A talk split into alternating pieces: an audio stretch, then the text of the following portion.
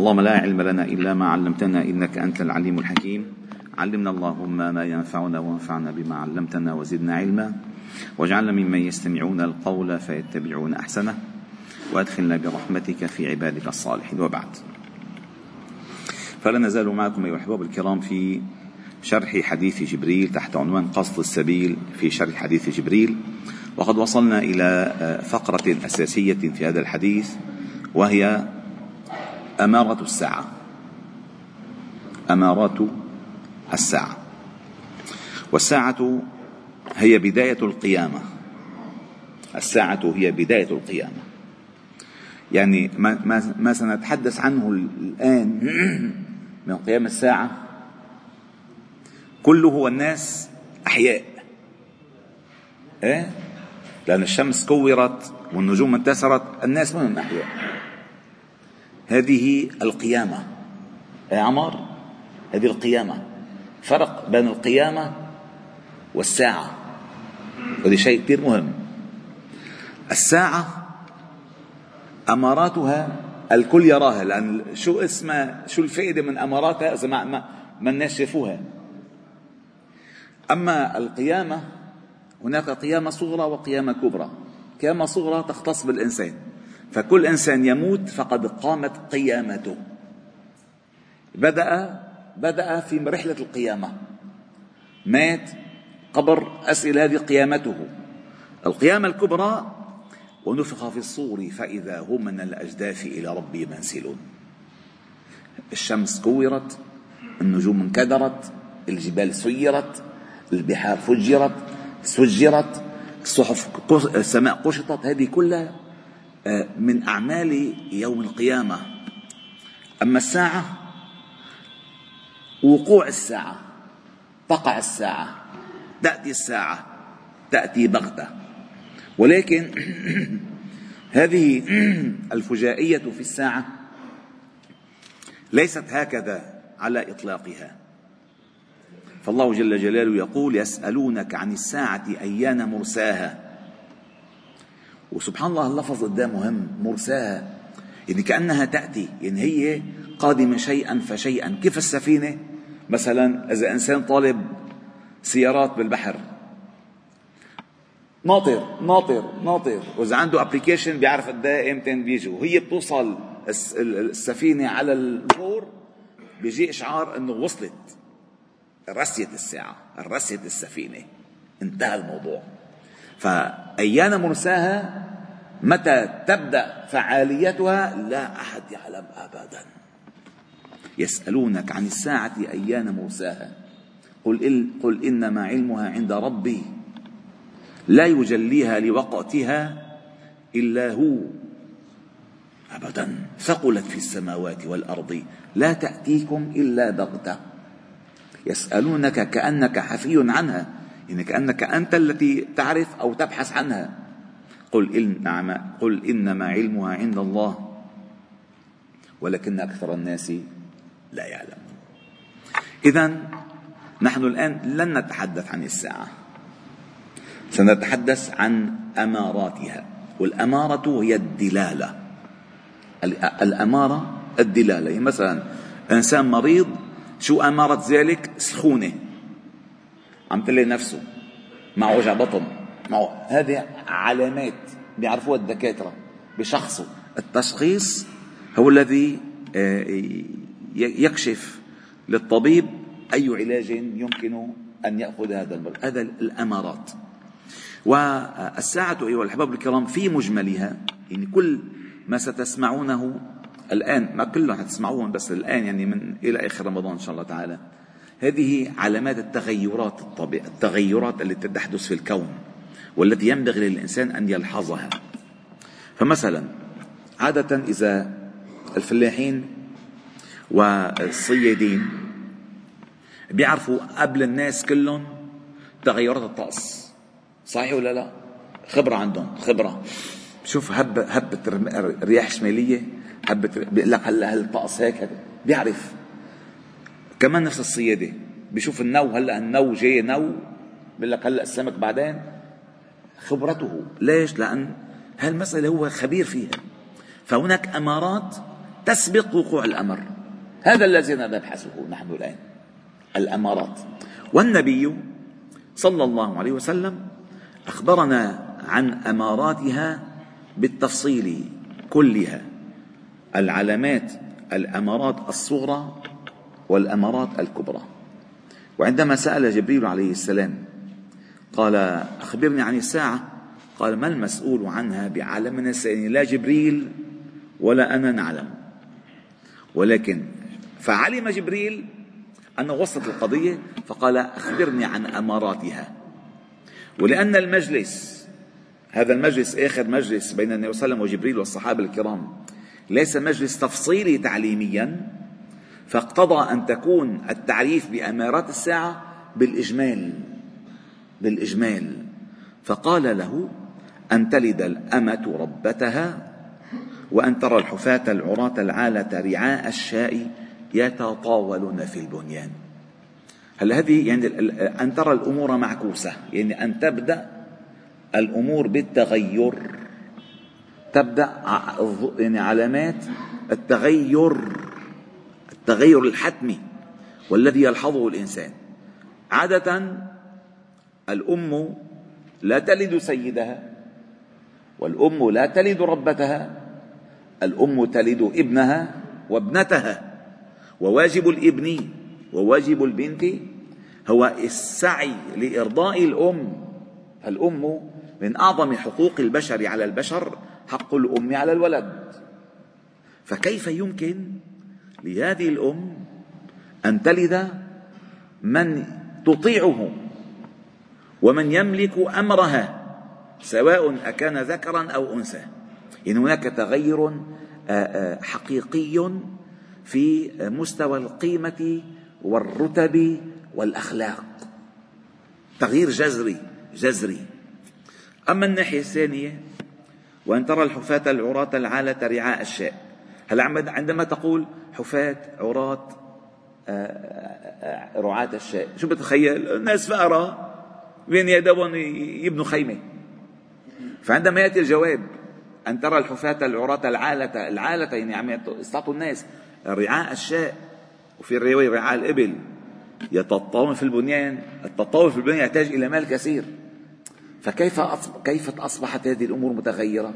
أي هناك خلل اقتصادي كبير سيكون خلل مالي خلل في في في الوسائل خلل في الوسائل هذه التفصيلات تندرج تحت كل ما ذكره النبي صلى الله عليه وسلم من أمارة الساعة وأهم حديث في ذلك ما رواه الإمام حذيفة بن اليمان قال خطبنا النبي صلى الله عليه وسلم خطبة ما ترك فيها شيئا إلى قيام الساعة إلا ذكره.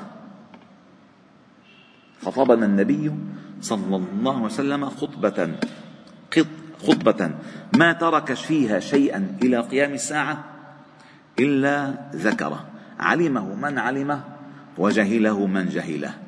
إن كنت لأرى الشيء قد نسيت فأعرفه كما يعرف الرجل. إذا غاب عنه فرآه فعرفه. يعني كثر ما أخذنا معلومات نسيناها. لما بتشوفها وقعت هذا هو. هذا الذي أخبرنا عنه النبي صلى الله عليه وسلم. قال كما يعرف الرجل إذا غاب عنه فرآه. كما يعرف الرجل إذا غاب عنه فرآه فعرفه. وقال آه، أبو زيد عمر بن الأخطب الأنصاري قال صلى بنا النبي صلى الله عليه وسلم الفجر. انتبهوا هذا حديث كثير مهم. صلى بنا الفجر صلى الله عليه وسلم. ثم صعد المنبر. وين صعد؟ المنبر. فخطبنا حتى حضرت الظهر. ثم نزل فصلى. ثم ارتقى المنبر فخطبنا حتى حضرت العصر. ثم نزل فصلى. ثم صعد فخطبنا حتى غربت الشمس. يعني من الصبح للغروب. يوم صوم كامل. قال فأخبرنا بما كان وبما, هو كائن فأعلمنا أحفظنا. فأعلمنا أحفظنا. إذا ذكر كل الأمارات على عدة فترات. هذا الحديث أجمعها. أجمعها لأنه ذكرها سردا من الفجر إلى المغرب يعني بفترة تقول 12 ساعة. عم يتكلم عن علامات الساعة. 12 ساعة يتحدث عن علامات الساعة. ولا نحن الآن شو مسكين؟ الساعة. هلأ كل كل الناس قبل أن تخترع الساعة هذه ملحظة كثير دقيق أبو عماد. كل الناس قبل قبل آه، أن تخترع الساعة والساعة مخترعة من قديم جدا يعني 1800 وكذا. آه، كل الناس إذا عندما يسألون عن الوقت يقول كم الوقت؟ كم الوقت؟ هلا قد الساعة تأخرت الساعة ضاقت الساعة. بيك بين كل الناس. فإذا حتى في الاستعمال يتهيأ الناس لفظا على ذكر الساعة. حتى بالاستعمال اللفظي. قد الساعة حطيت الساعة؟ وين الساعة؟ ضاقت الساعة أخرت الساعة أجت الساعة. هذا هو. كان الوقت كان ما يستخدم الساعة. لذلك والله تعالى ذكر لفظ الساعة.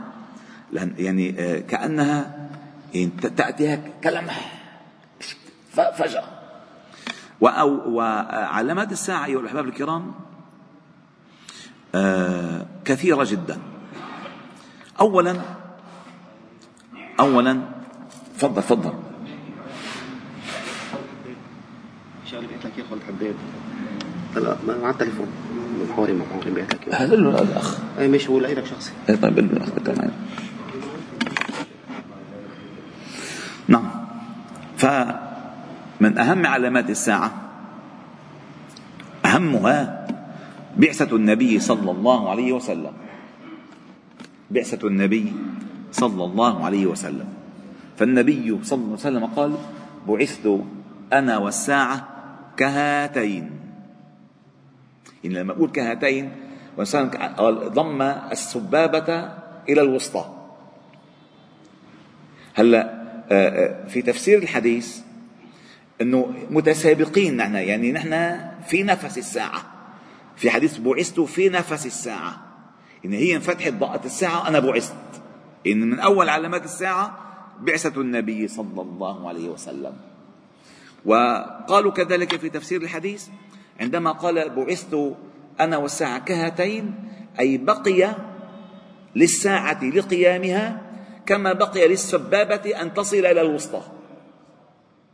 كما بقي للسبابة أن تصل إلى الوسطى. يعني إذا بلشنا هيك يعني وبقي يقول العشر لا توصل للساعة فإذا من بعثته؟ صلى الله عليه وسلم هكذا كانت. بعثت في نفس الساعة. بعثت أنا والساعة كهاتين. وكذلك سأذكر لكم سردا الآن. ثم نفصل بعد ذلك العلامات الساعة. اولا كما قلنا بعثة النبي صلى الله عليه وسلم. ثانيا موت النبي صلى الله عليه وسلم. قال وسلم لأحد الصحابة اعدد اعدد ستا بين يدي الساعة.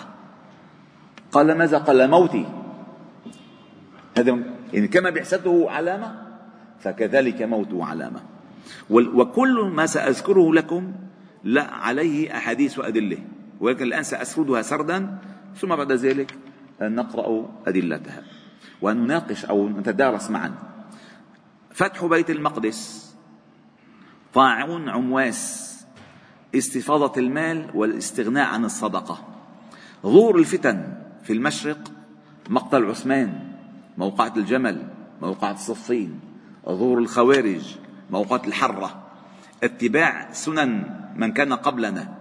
ظهور مدعي النبوة ظهور نار في الحجاز قتال الترك قتال العجم ضياع الأمانة قبض العلم ظهور الجهل كثرة الشرط انتشار الزنا انتشار الربا ظهور المعازف واستحلالها كثرة شرب الخمر, شرب الخمر واستحلالها زخرفة المساجد والتباهي بها التطاول في البنيان كثرة القتل تقارب الزمان تقارب الأسواق ظهور الشرك في هذه الأمة ظهور الفحش قطيعة الرحم سوء الجوار تشبب المشيخة يعني أن يتشبب في العلم من هم صغار. كثرة الشح كثرة التجارة كثرة الزلازل. الزلازل ظهور الخسف والمسخ والقذف. ذاب الصالحين موت العلماء ارتفاع الأسافل. التحية للمعرفة التماس العلم عند الأصاغر ظهور الكاسيات العاريات صدق رؤيا المؤمن كثرة الكتابة وانتشارها التهاون بالسنن الإسلامية انتفاخ الأهلة كثرة الكذب كثرة شهادة الزور كثرة النساء وقلة الرجال كثرة موت الفجأة وقوع التناكر بين الناس عود أرض العرب مروجا وأنهارا كثرة المطر وقلة النبات حسر الفرات عن جبل من ذهب. كلام السباع والجمادات تمني الموت من شدة البلاء كثرة الروم وقتالهم المسلمين فتح القسطنطينية قتال اليهود نفي المدينة شرارها وخراب وخرابها في آخر الزمان وبعث الريح الطيبة لقبض أرواح المؤمنين واستحلال البيت الحرام وهدم الكعبة. هذه أهم علامات الساعة الصغرى. هذه كلها من علامات الساعة الصغرى. هذه إن شاء الله تعالى سنناقشها تباعا في دروسنا القادمة بعون الله تعالى والحمد لله رب العالمين. سبحانك وبحمدك أشهد أن لا إله إلا أنت نستغفرك إليك صلي وسلم وبارك على محمد وعلى آله وأصحابه أجمعين والحمد لله رب العالمين.